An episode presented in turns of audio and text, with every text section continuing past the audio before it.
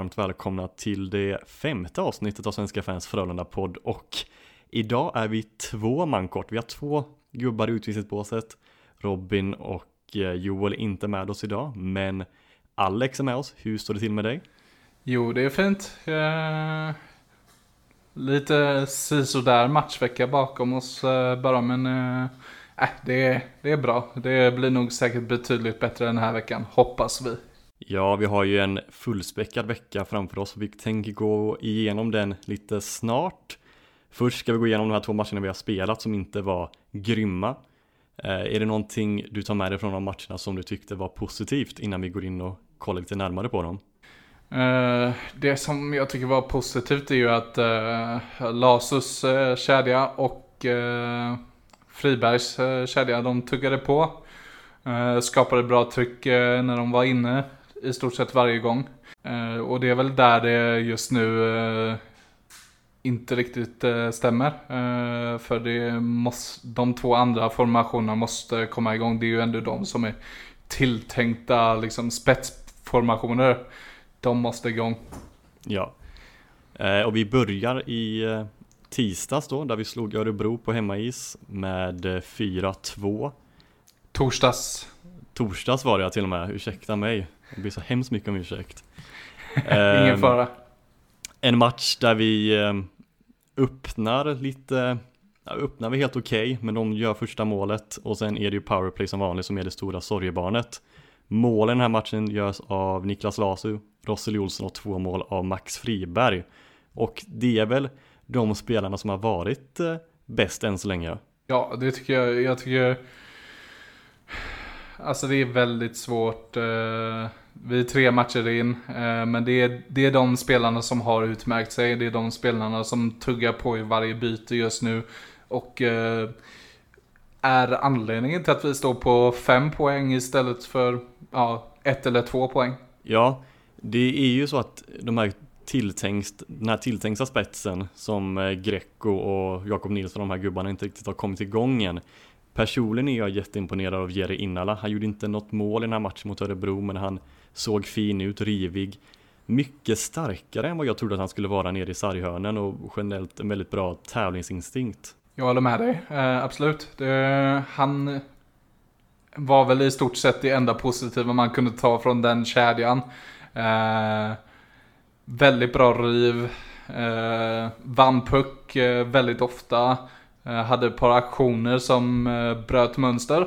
Och eh, eh ja, det är bara svårt när man är ensam i en kedja och inte liksom får kanske den, det understödet man behöver från Lash och Patrik Karlsson då i det fallet. Nej, och vi satt ju där i, jag tror det var en av periodpauserna satt vi där. Vi var ju alla tre på matchen, eller du, jag och Joel var ju på matchen. Och jag skrev det i vår vår chatt där att eh, nu, nu grundar vi Jari Innala fanklubben och ni gick med direkt. Det finns en enorm spelare där i, han har blivit min favoritspelare absolut och eh, jag är jättetaggad på att se vad han kan fortsätta göra. Har vi två fanclubs nu då, uh, Mursak fanclub och Innala fan, ja. fanclub? Ja, men det är, det är lätt att de kan bli alltså, fanfavoriter också för de spelar på det sättet som man ändå gillar att se. Ja, eh, det är sån... Alltså om jag ska bara prata om Mursak då så det är en sån enorm eh, energispelare just nu. Eh, som driver väldigt mycket i sin kedja. Eh, tycker nästan han är, han är mer drivande än vad Lasu och Rosse är i den kedjan. Mm. Det, är han, det känns som att det är han som är motorn där. Ja, han har ju ändå den kapaciteten i sig och har ju visat det flera gånger att den skridsko, skridskoåkningen han har är ju extremt bra. Sen vet man ändå att det finns ett sparkapital i Alltså i skill i honom i produktion. När han kom första vändan så var han Han var väl över point per game Den korta sessionen han hade i och för sig. Så man vet ju att det finns en spelare där i.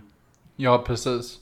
Eh, jag tror säkert att man vill ha fram det på något sätt eh, Så vill man nog ha fram den delen av honom igen. Eh, och just nu så så här bra som jag har sett honom nu har jag inte sett honom sedan den första sessionen i Frölunda. Nej, precis. Um, om vi ska fortsätta med den här matchen mot Örebro så var det ju powerplay där vi gjorde ett extremt fint mål. Uh, Max Friberg var den som såg in den pucken i det passningsspelet med Radan Lentz och Patrik Karlsson var det väl? Ja. Det var ju uh, det första tecknet på ett fungerande powerplay vi sett. Uh, det har inte fungerat annars överhuvudtaget. Nej. Är det så att vi har en bättre powerplay-uppsättning med den, den andra uppsättningen, eller vad säger du? Möjligen är det så. Eh, de visade ju potential, i alla fall i det där enskilda uppspelet. Men eh, nu när jag varit inne och läst lite på raka puckar idag eh, så såg jag att man gjort en del förändringar till nästkommande match. Där Joel Lundqvist och Ryan Lash är tillbaka tillsammans i en PP-uppställning och så har man, som jag önskade, flyttat på Greco till eh, en annan formation. Ja. Vi ska ju prata lite mer powerplay sen tänker jag. Um, ja. Det finns ju en spelare där som har väldigt fint sparkapital som jag eh, ser mycket potential i också. Det är ju Pontus Johansson. Han gjorde ju bort sig lite i båda matcherna den här veckan. Men kan han vara en lösning på den här offensiva backen som vi ändå tycks sakna just nu? Det tror jag säkert. Eh, alltså han har ju det offensiva i sig. Sen så ska jag ju mm. vara mm. väldigt ärlig och säga att defensivt så lämnar han allt att önska. eh, det, där har man en del jobb framför sig eh, i Frölunda just med hans eh, defensiva arbete och hans eh, marginalspel eh, måste bli lite bättre. Ja. Går inte slå pass, passar bakom ryggen utan att kolla vem man har bakom sig. Nej, precis. Och jag tror inte det blir mycket roligare eh, om det, om den matchen mot Örebro. Det var en väldigt typisk torsdag, torsdagsmatch. Väldigt tomt på läktaren i Skandinavium. Det var väl 7074 något sånt på plats. Ja. Jag tyckte ändå att stämningen var helt okej okay, stundtals.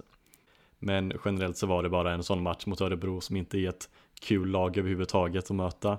Jag var inte superimponerad av den här tilltänkta toppkedjan för dem med Mattias Bromé, Leo Karlsson och Rodrigo Abols. De hade några fina aktioner men eh, det var synd att de inte riktigt kunde bjuda upp till samma dans som jag hade hoppats på på förhand.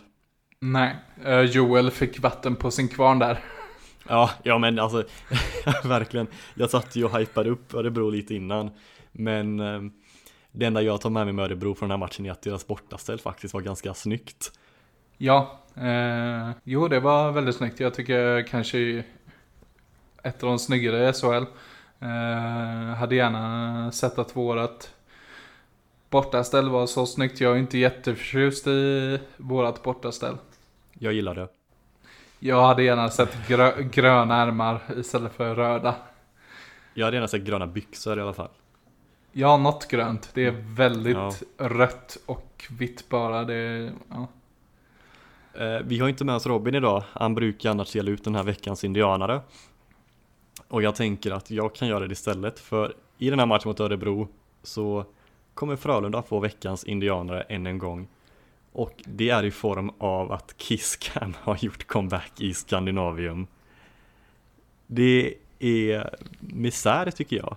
Det blev väldigt höga glädjerop när den kom igång och folk satt och pussades på läktaren. Nästan högre än vad det, vad det var när det blev mål. Ja, men det är sen är ju Skandinavium en jippo-publik så jag är inte jätteförvånad. Jag är inte förvånad över att det går hem i Skandinavium heller. Eh, sen är jag precis som du, att jag personligen inte tycker om det, men ja, uppenbarligen så går det ju hem och verkar vara något som många tycker är lite småkul. Men som sagt, jag, jag tycker inte om det. Och du, du tycker inte om det heller. Nej, lite svag veckans seniorare kanske, men eh, ja, de, de får ta den. Ja. Eh, om vi ska gå vidare till matchen i lördags då mot eh, Malmö borta som vi förlorar 3-2 i Sudden Death. Vad har du för tankar om den, rent spontant? De är ju knappt på isen eh, första 12 minuterna. Sen så upplever jag att efter det så tar Frölunda mer eller mindre över matchbilden. Jag tycker att enligt mig så är Frölunda bättre än Malmö i 50 av 60 minuter nästan. Alltså man kommer in i matchen, man gör rättvist 1-1. Eh, sen i andra släpper man liksom in det här 2-1 då via Pontus Johanssons eh, huvudlösa pass. Eh. Japp. Och sen går han bort sig helt i försvarsspelet här mot eh, Var det Sylvegård som passade fram eller var det han som gjorde Jag minns inte Mm. Jag har förträngt det Men eh, ja Där har vi det som är eh, Behövs utvecklas med Pontus Johansson i alla fall Ja, ja, men det, det, det går ju göra någonting åt det liksom. Det är inte så att det är helt, alltså han är usel nu men jag tror att eh, man måste, det är samma sak där, man måste ge honom lite tid, man måste nästan låta honom få göra de här misstagen. Eh, mm. eh, så att han lär sig av dem. Ja, Det är precis som när ett lag förlorar en match så lär man ju förhoppningsvis sig någonting av varför man förlorar en match. ja Frölundas mål i den här matchen görs först av Niklas Lasu i eh, numerärt underläge En fin brytning som han sedan gör mål på friläget Och sen är det min nya favoritback Tom Nilsson Som knäpper dit eh, ett mål Jag får mer Du menar, ja, Erik Karlsson ja du menar, ja. Ja, nej. Ja, nej men det är lite ett skämt vi har där att jag tycker att han är Erik Karlsson. Det är han inte. Jag ser gärna Tom Nilsson i ett backpar med Andreas Borgman när han är tillbaka. Jag vet inte vad du tycker om det. Det är ingenting jag har lagt så jättemycket tanke på, men det hade varit kul att se. Ja, jag är ju väldigt mycket för det här med att man parar ihop en defensiv med en offensiv back.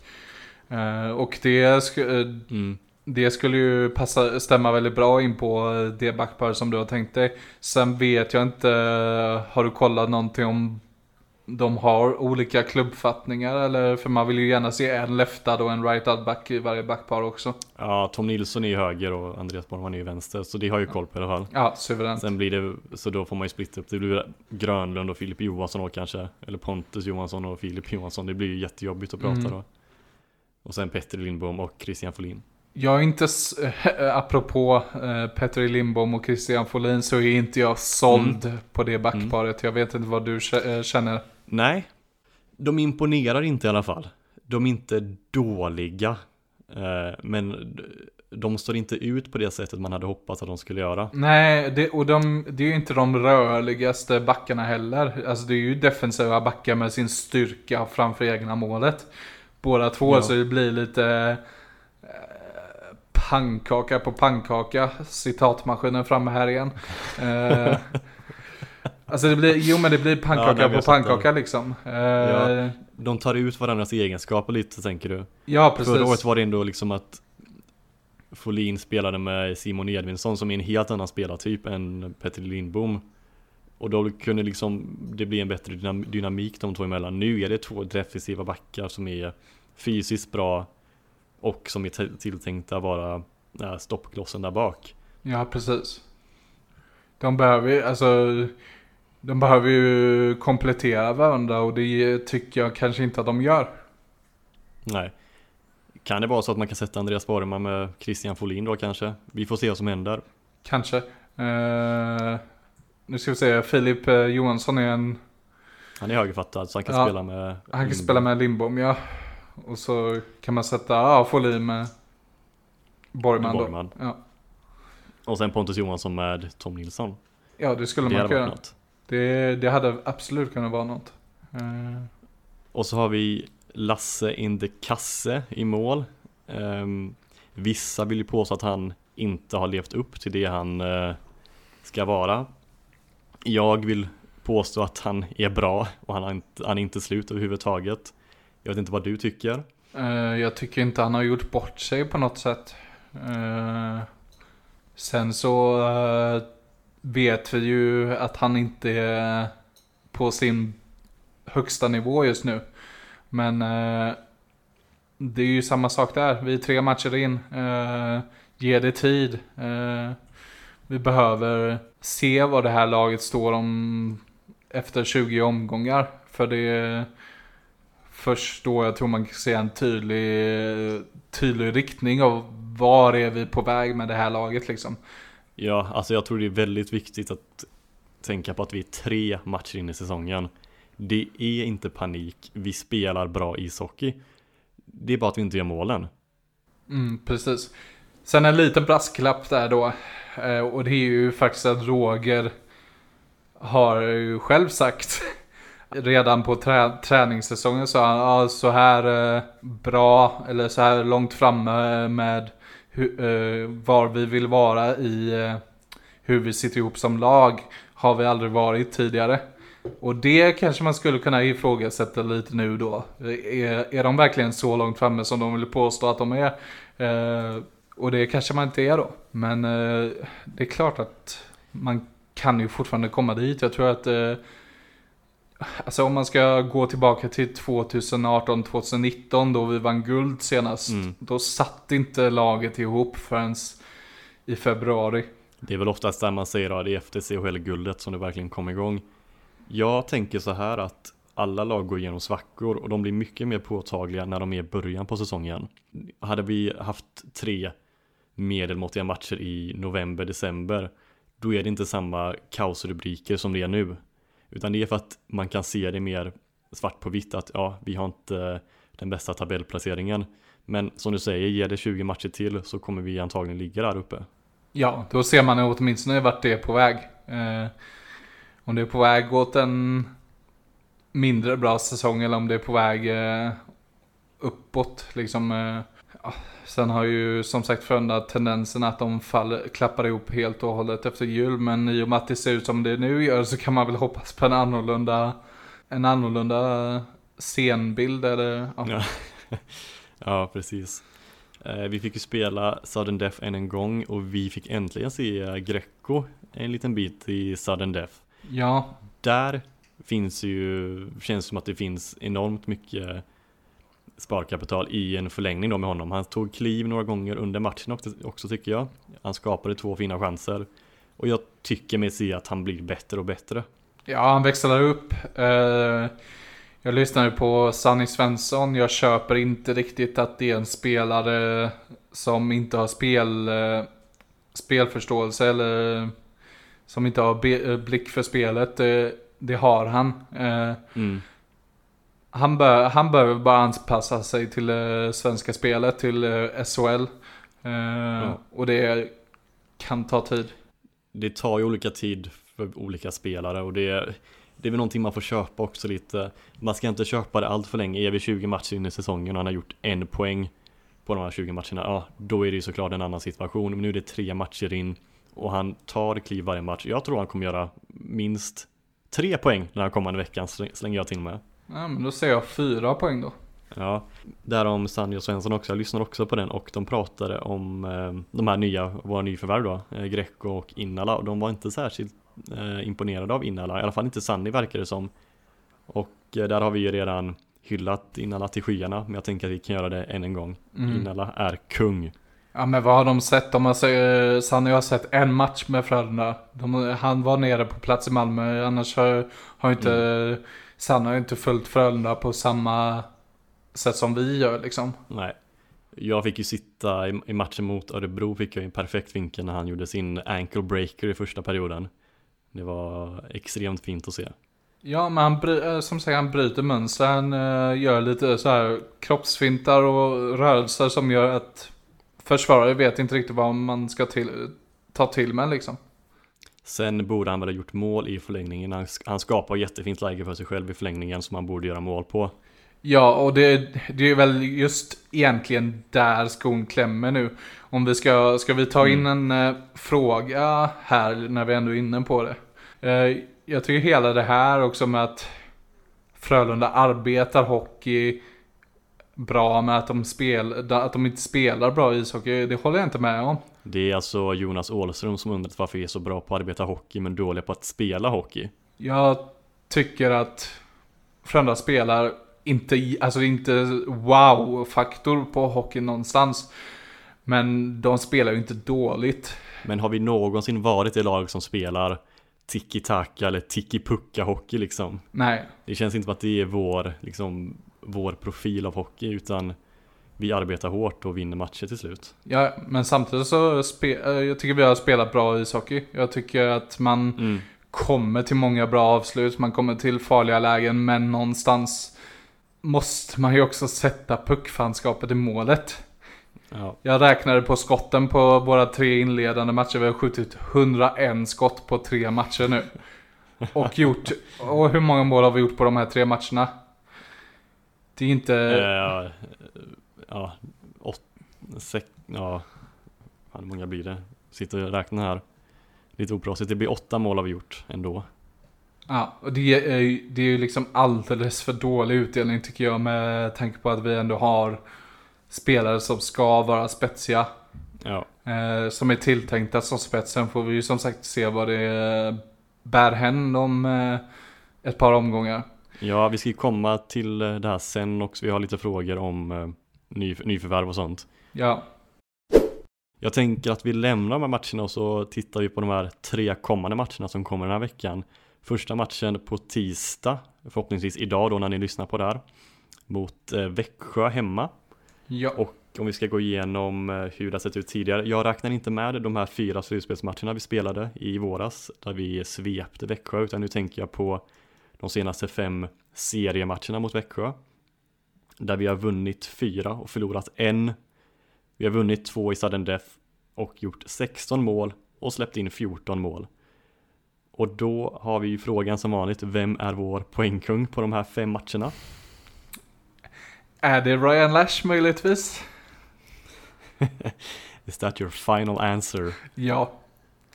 Ja, det är så enkelt än en gång att det är Ryan Lash med sina sju poäng på de här fem matcherna. Vad tänker vi om Växjö då? Eh, Växjö är ett lag som eh, de har väl inlett eh, lite som Frölunda, eller jag är ute och cyklar. De vann ju senast nu med 4-0. Men sen har, Jag var extremt imponerad av dem mot eh, Timrå i alla fall. ja, men sen har de ju också liksom blandat och gett lite nu inledningsvis va? Ja, Eller jag är helt ute och cyklar. nej men det, det ska stämma. Eh, Men eh, min, eh, min favorit i Växjö, eh, om man nu får ha någon favorit i ett annat lag. Eh, nej men som sagt, det, här är en spelare som jag egentligen hade sett att Sjöström fångade in till Frölunda. Ja. Joakim Blickfeld gjorde ju ett riktigt vasst mål mot Timrå. Ja men alltså ett målskyttemål. Ja, precis. Jag är extremt imponerad. Väldigt bra skott. Där ser man ju att det finns, var, varför jag har tippat honom som hela SHLs målskytte, eller som skyttekung då. Ja. Ehm, Det är ett För- väldigt rimligt eh, val också. ja, precis. Eh, men ah, ett mål, han ska ju visa upp det där skottet flera gånger såklart. För att man ska liksom, för att det ska förankras lite mer. Ja. Jag ser nog den här matchen som Växjö som vårt första riktiga tuffa test. Ingen disrespekt mot Örebro och Timrå och Malmö, men det är ändå lag som är bottentippade av folk och även av oss. Eh, Timrå lite mer topptippade kanske. Eh, Växjö har ju ett väldigt bra lag. De har ju Joakim Blickfeldt som du precis pratade om. Lukas Bengtsson Mm. och speciellt Joel Persson tyckte jag var, Joel Persson är ju en extremt bra spelare och Lukas Bengtsson såg väldigt farlig, farlig ut i powerplayet också. De, vi får inte ge powerplay till dem, för då kommer Lukas Bengtsson och Joel Persson göra lite som de vill tänker jag.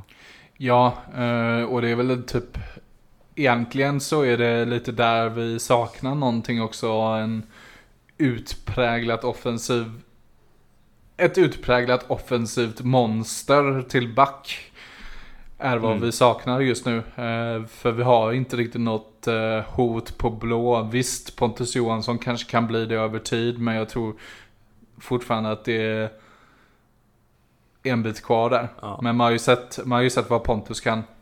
Men eh, alltså Joel Persson, det är ju en sån back man vill ha i sitt, i sitt lag. Ja, och det är väl lite det vi hoppas på att Andreas Borgman kommer vara när han är tillbaka. Och vi vet att han har den spelaren i sig. Ja, precis. Men Andreas Borgman är ju inte med på tisdag. Nej, och eh, ja, man vet som sagt inte, inte vilket skick han kommer vara i när han kommer tillbaka i spel heller. Nej, det kommer ta lite tid för honom där. Eh, Det kommer ju bli en tuff match såklart. Eh, Hur tror du det kommer se ut på publiksiffran? Kommer det komma mycket folk? Nu är det ju ändå bara ett par dagar efter löning och eh, visserligen tisdag, men det är Växjö också. Jag Mm. tror på en eh, högre publiksiffra. Jag tror på 11 Oj, oj, 100. oj. Oj, oj, oj. Nästan fullt hus. Jag tror att det kommer komma mycket folk imorgon. Jag har inte ens kollat på biljettsidan eller så som jag gör ibland. Ehm, Jag säger bara rent spontant typ 9600. Jag vet inte varför. Eh, Jag har inget, inget att backa upp till i alla fall. Sen har man ju, jag tror, eh, lite, jag tror jag sporras lite av det här, eh, den här Växjö-matchen från i fjol när vi hade 0-2 i röven i, inför tredje perioden och gjorde fem mål Ja, den var grym. Ja, den var extremt, extremt härlig match. Och med det i minnet så eh, hoppas jag att folk tänker, ja men det, fan Växjö, de eh, hade väl en rolig match mot förra säsongen. Fast ja, man vill inte gå igenom de två första perioderna i den matchen i alla fall. För det var ju brutalt utsett. Jag gör gärna det om det blir samma utfall på tredje igen. Ja, kan, vi kan ha tre sådana tredje perioder, då vinner vi med 15-0 i alla fall. Så det är någonting att ta med sig. Precis. Eh, på torsdag så möter vi Oskarshamn borta. Eh, de senaste fem matcherna där ser ut på följande vis. Vi har vunnit tre av dem, en i förlängning, förlorat två, varav en var på straffar. Gjort 19 mål och släppt in 14. Vem är poängkung på de här fem matcherna mot Oskarshamn? Ryan Lash. Ja, nio poäng den här gången. Han gillar att möta Oskarshamn. Kommer vi att gilla matchen mot Oskarshamn? Vad säger du? Nej, alltså förlåt mig men eh, om Öreröv är ett osexigt motstånd så känner jag nästan ännu mindre för Oskarshamn. Eh, Asså? Det är...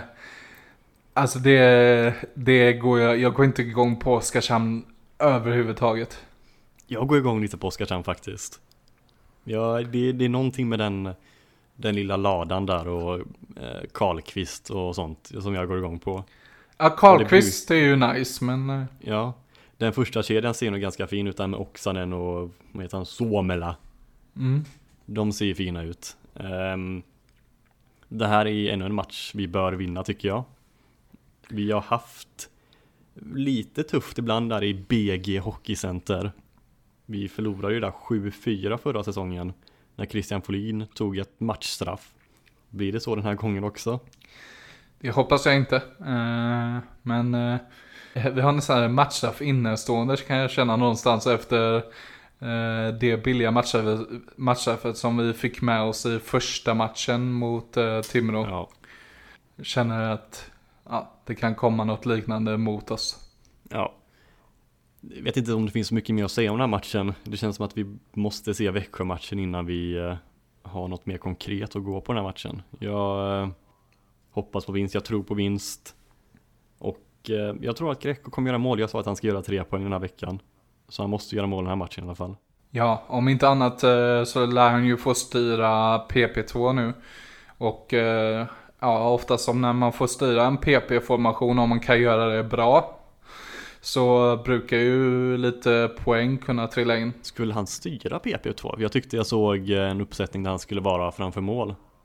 Men det kanske, jag kanske såg fel då. Är det, är det han som ska vara framför mål? Ja, det var, jag ska, det var Henrik Lehmann en gång som eh, tweetade ut det här tror jag det var.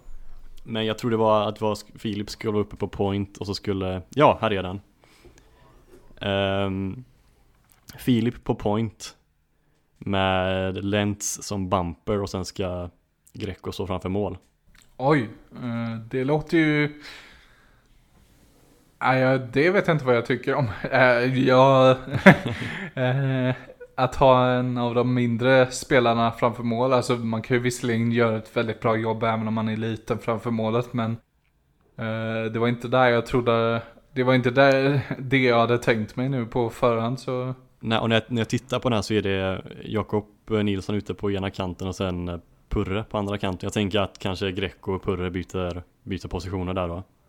ja, Eh, Så Greco hamnar i direktskottläge eller kan, han kan ta emot den och kliva in liksom. ja.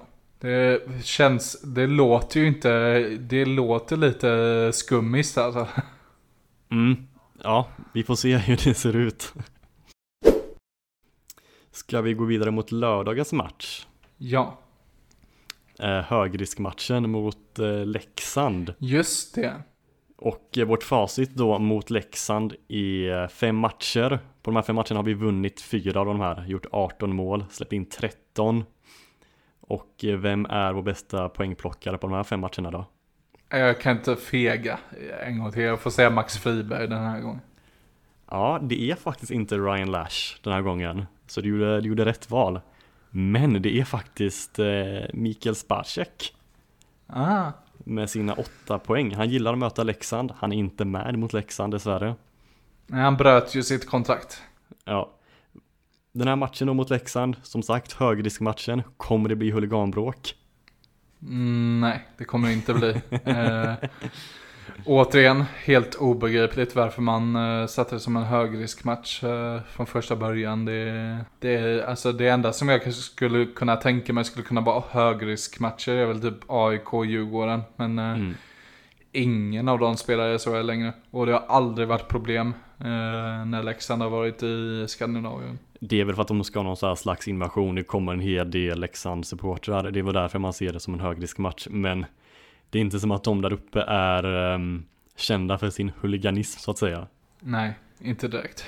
Eh, vad säger vi om Leksand då? Blir det ett tufft motstånd? Eh, ja, Leksand har ju kanske SHLs uh, egentligen bästa centersida. Jag menar Zachrisson, Roma. eh, nu tappar jag de andra två. Men eh, de, har, de har ju enormt bra centrar. eh, och de har ett bra lag som vi ändå har tippat ganska långt ner. Men eh, det kommer bli en bra match. Eh, det är ännu ett eldprov för Frölunda den här veckan. Så Mm. kommer vara två eldprov. Ja, eh, den här matchen känns- känns ju väldigt het. Mest för att det är en sån, ja det kommer antagligen bli en publikfest, vilket är kul. Eller publikfest, det låter jag igen som att det är någon hip, eh, jippo, jippo, jippo-gubbe. Men eh, det bör ju bli en väldigt rolig match, det brukar ju bli roliga matcher mot Leksand också. Ja, eh, det brukar bli målrika matcher. Vad sa du? 18 gjorda, 13 insläppta? Mm, precis. Ja, Men eh, vi saknar ju Mikael Spacek. Så det kommer säkert inte bli någonting då. så Frölunda har alltså gjort mer än fyra mål per match mot Leksand. Eller, Ja. Nej vänta du sa de fem senaste? Ja, Ah, okej. Det var någon match där vi släppte, där vi bara gjorde två. ehm, men ja, skitsamma. Uh, det kommer bli kul. Jag tror, jag, alltså, jag tror så här, så här att vi, vi kommer plocka poäng i varje match den här veckan. Om vi förlorar mot Växjö tror jag det blir i en förlängning. Eller eh, straffläggning. Jag tror vi kommer vinna de två resterande matcherna. Ja, nu, nu är det dags att trampa igång den stora röda maskinen. Ja, får man säga så numera? Nej, jag vet vad du menar. Nu blir, vi, nu blir SF, nu blir Svenska fans Frölunda cancelled Ja. på grund av detta. Ja, det är bara att lägga ner allting. Ehm, känner vi oss klara där med genomgångarna med kommande matcher? Och gå, ska vi gå vidare till frågelådan? Gick vi igenom eh, träningsmatcherna för damerna i helgen? Vi kommer till det sen. Ah, ja, just det. Ja, just det var en fråga, fråga om det också ja. Ja. Eh, vi har redan svarat på Jonas Åströms fråga om varför vi är så bra på att arbeta hockey men då- dåliga på att spela hockey. Ja. Där du hade lite tankar Alex, så vi har redan gått igenom det. Theo Svetslot uh, undrar hur vi får igång våra två spetskedjor. Behöver Greco mer tid eller bör man tänka om i kedjorna? Man kanske kan ge det några matcher till. Eh, det som är lite oroande med just eh, Greco, Nilsson och Nilsson. Eller jag vet inte om man ska säga Greco, Nilsson och Dover. Ja, det låter bättre. är ju att det har inte funnits någonting där. Nej, Inte, inte alls. Det är ju det som är lite oroande. Eh, och där eh, kanske det kan vara läge att tänka om. Jag vet, eh, det, jag tyckte att jag såg en del lovande tendenser på eh, försäsongen och CHL med Mm. Ratkovic i den ja. formationen. Och jag vet att du också varit inne på det. Mm. Jag tror nästan alla varit inne på det faktiskt. Ja, alltså det har sett väldigt annorlunda ut med honom inne. Och jag tror kanske att man skulle ändå prova det igen för att se vart, vart det kan leda. För alltså Dover Nilsson som var makalös på försäsongen. Eh, han, han har inte, alltså han har varit, osy, han har varit osynlig. Mm. Ja, eh, Greco pratade vi lite om förut. Vi, vi ser ju ändå att det finns goda tendenser där och det blir bättre och bättre per match och han tar mer, mer och mer kliv. Så alltså, det är tre matcher, jag tycker vi borde ge det lite mer tid. Ser man efter ja, fem matcher till, ja då måste man tänka om. Då är det lite mer kris, eh, kris om inte de här spetsspelarna gör något överhuvudtaget. Ja, precis. Eh, som sagt, ge det lite mer tid. Det är för tidigt att eh, säga bu eller bä just nu. Sen undrar Christian om Louis Eriksson är lösningen på det här målskyttet som vi saknar. Jag vet inte. Han kan ju göra mål. Eh, det har man ju sett i NHL att han har kapaciteten. Men hans form har ju bara danat väldigt, alltså inte i en långsam kurva ner, alltså den har danat väldigt mycket neråt i på de två senaste säsongerna där borta. Så jag vet inte eh, vilken typ av spelare Frölunda skulle få in i Louis Eriksson. Jag tror inte att Sjöström tittar på Louis som lösningen på vårt eh, målproblem just nu. Jag tror att man också tror väldigt mycket på de spelare man har. Eh, man vet att de spelare man har ska kunna göra mål. Alltså, eh, jag har varit inne tidigare på att fan vi borde kunna nästan klämma ut 20 mål ur ett antal av de här spelarna egentligen. Ja, jag vet ju att eh, Johan Svensson satt i deras podcast idag och pratade om Lou Eriksson och han tror, han har inte grundat i någonting, det är ingenting han har fått till sig utan det är bara vad han tror att Louis Eriksson, eh, eller ja, någon, att vi kommer värva någon spelare inom tre veckor och att det kan vara Louis Eriksson. Det jag känner är att det är ingen långsiktig lösning. Nej, Det är det jag känner. Han, han kommer säkert, ja han kan absolut, han kan göra bra ifrån sig den här säsongen. Men sen måste vi hitta något nytt antagligen eftersom att han, han är väl 37 nu va? 36-37. ja. Och det är ju inte som att han kommer fortsätta på den nivån i fem år till. Då tittar jag hellre på någon som Lias Andersson, Simon Ryfors, de här yngre killarna som ändå har en, ja eller Samuel Fagemo som har en rimligare chans att göra bra ifrån sig över längre tid. Ja, precis. Sen, eh, så länge det inte skriker kris så kommer ju inte eh, Sjöström göra någonting. Nej, och jag tror att han kommer ha lite is i magen. Vi pratade om det förra veckan också att han kommer ha is i magen. Han kommer vänta på den här, på den här ja, i princip perfekta spelaren som kommer komma fram. Jag vet inte om det kommer bli en forwardsklass eller en Andreas Borgman-klass på den här forwarden vi kommer värva in. Om man jämför hur de kom in liksom. Hur Andreas Borgman kom in i Frölunda. Men Louis Eriksson känns, det känns lite för enkelt att ta in honom. Ja, Jag vet, inte, jag vet inte hur jag ska förklara det, men det känns för, att, det känns för uppenbart. det kommer bli, eh, det kommer bli Kevin Stenlund. Du tror det? Det är min spaning. Ja, I januari, februari. ja. Jag har ju bara spånat lite drömnamn, jag har inte någonting som jag tror det kommer bli. Jag kanske får säga Louis Nej, det är för tråkigt. Jag vet inte, jag får be om att återkomma. Nej men det är Kevin, eh, väl en liten personlig favorit eh, som jag tror, som sagt, jag går inte in på det igen för det gick vi på förra podden men Ja. ja, han kommer tillföra en hel del skulle han titta över hitåt. Ja. Vi har fått några till frågor från bland annat Erik och Häcki, men jag tänker vi kan gå in på dem i framtiden. Vi ska prata lite om damlaget, för de spelade matcher i helgen och Alex, det var ju på plats. Vad kan du rapportera från eh, deras matcher? Eh, Jag var på plats enbart på söndagens match då och eh, det är så här det kommer se ut hela hösten, hela vintern, ja, hela, Vi- kan ju säga vad det blev. Det blev 14-2 eh, i, på den, i den matchen som jag var på då. Eh, Så det blir ju 24-2 sammanlagt på två matcher. Karvinen och, eh, alltså Firma Olsson Karvinen, de är ju helt överlägsna. Ja, vi fick en fråga från William Olsson om hur många poäng Karvinen och eh, han Olsson kommer göra den här säsongen i NDHL. Omöjligt att spekulera i, men man, jag tror att eh, de kommer snitta ungefär 4 poäng per match.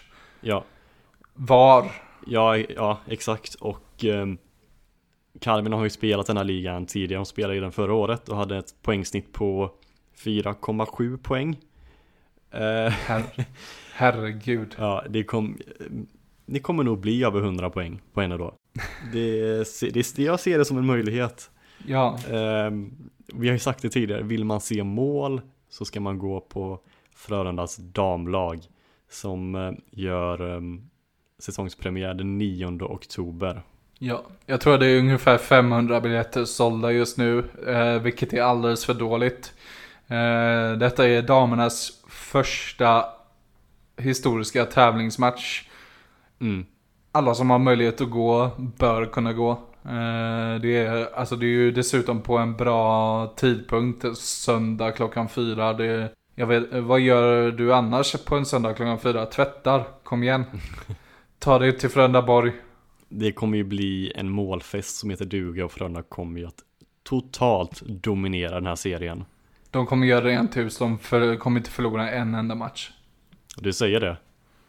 Ja, inte i, inte i den första serien nu i damettan södra kommer de inte göra det. Möjligt att de kanske förlorar någon, eller att det blir väldigt jämnt mot uh, Färjestad i ett senare skede kanske. Men nej, i den här serien så kommer de göra rent hus. Jag hade en uh, liten uh, sak som jag tänkte vi kunde prata om innan, ja. vi, innan vi avslutar. Som jag tror att, uh, i och för sig det har pratats så mycket om det redan, men filmningar. Ja. Där de satte tonen då med böter och blev det både böter och avstängning på han Matteo och... Matteo, han fick, han fick för 5000 kronor böter tror jag. Ja. Jag vet inte om han blev avstängd, men ja. Och sen har vi ju den situationen i lördags med Shinnimin. Här tänker jag också upp för Shinnimin. Ja, alltså jag var väldigt snabb. Jag var väldigt snabb på att säga att det där är en filmning. Ser man det, kollar man på, på det tio gånger igen så kan man ju slå fast att det ska inte vara en utvisning någonstans. Nej. Men eh, hade det där varit Joel Lundqvist som fick ett felskär så hade vi ju ingen sagt att det där är en filmning. Nej, men då hade folk sagt att han bestämmer i svensk hockey. Ja, precis.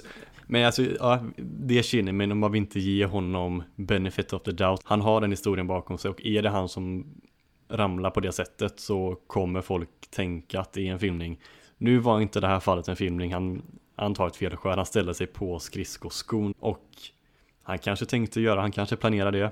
Jag vet inte, men om man bara ska bedöma det här som man ser så är det inte en filmning. Nej, det är alltså som sagt, man, man hade inte tänkt att det var en filmning om det vore en annan spelare. Nej, det ska inte vara utvisning heller och det är synd att avgöra matchen i princip.